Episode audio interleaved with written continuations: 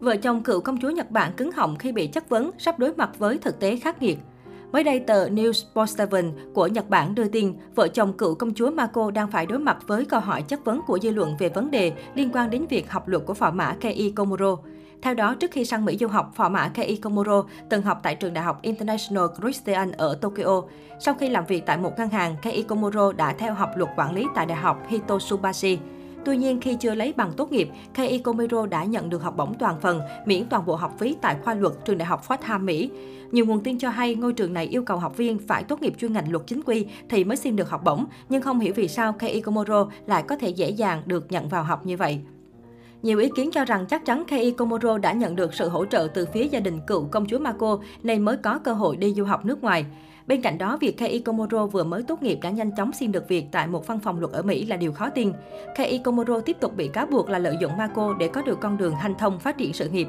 Trước câu hỏi chất vấn về con đường học tập của Kei Komuro, vợ chồng Marco hoàn toàn giữ im lặng. Họ không lên tiếng phản bác hay thừa nhận.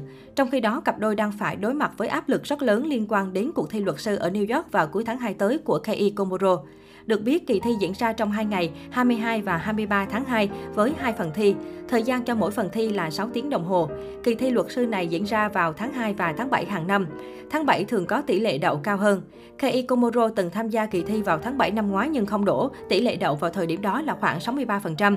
Đây cũng chính là một trong những lý do khiến dư luận Nhật Bản nghi ngờ về năng lực thực sự của phò mã Kei Komuro. Giới quan sát cho rằng rất khó để chồng Marco thi đậu trong lần thi thứ hai này, nếu có thì chắc chắn là một phép màu. Tờ News Sport 7 đưa tin, hiện Kei Komuro đang là trợ lý pháp lý nên anh không có nhiều thời gian để ôn thi. Bởi lẽ các trợ lý vô cùng bận rộn khi các công ty luật ở Mỹ luôn có nhiều dự án lớn nhỏ khác nhau. Tuy nhiên, một luật sư ở New York tiết lộ rằng công việc của phò mã Nhật có vẻ hơi khác so với các đồng nghiệp ở cùng một vị trí. Theo người này, sếp của Kei Komuro không biết nên giao việc gì cho anh ấy, vì thực tế phò mã Nhật vẫn còn quá ít thực tế về ngành luật. Trong khi đó, nhiều ý kiến cho rằng dư luận có cái nhìn quá khắc nghiệt về công việc của Kei Komuro. Rõ ràng, chồng Marco đang rất cố gắng để có được một tương lai ổn định hơn ở Mỹ, xây dựng một cuộc sống tốt đẹp hơn. Nhưng phía Hoàng gia Nhật hiện không lên tiếng về những ồn ào liên quan đến vợ chồng Marco ở Mỹ.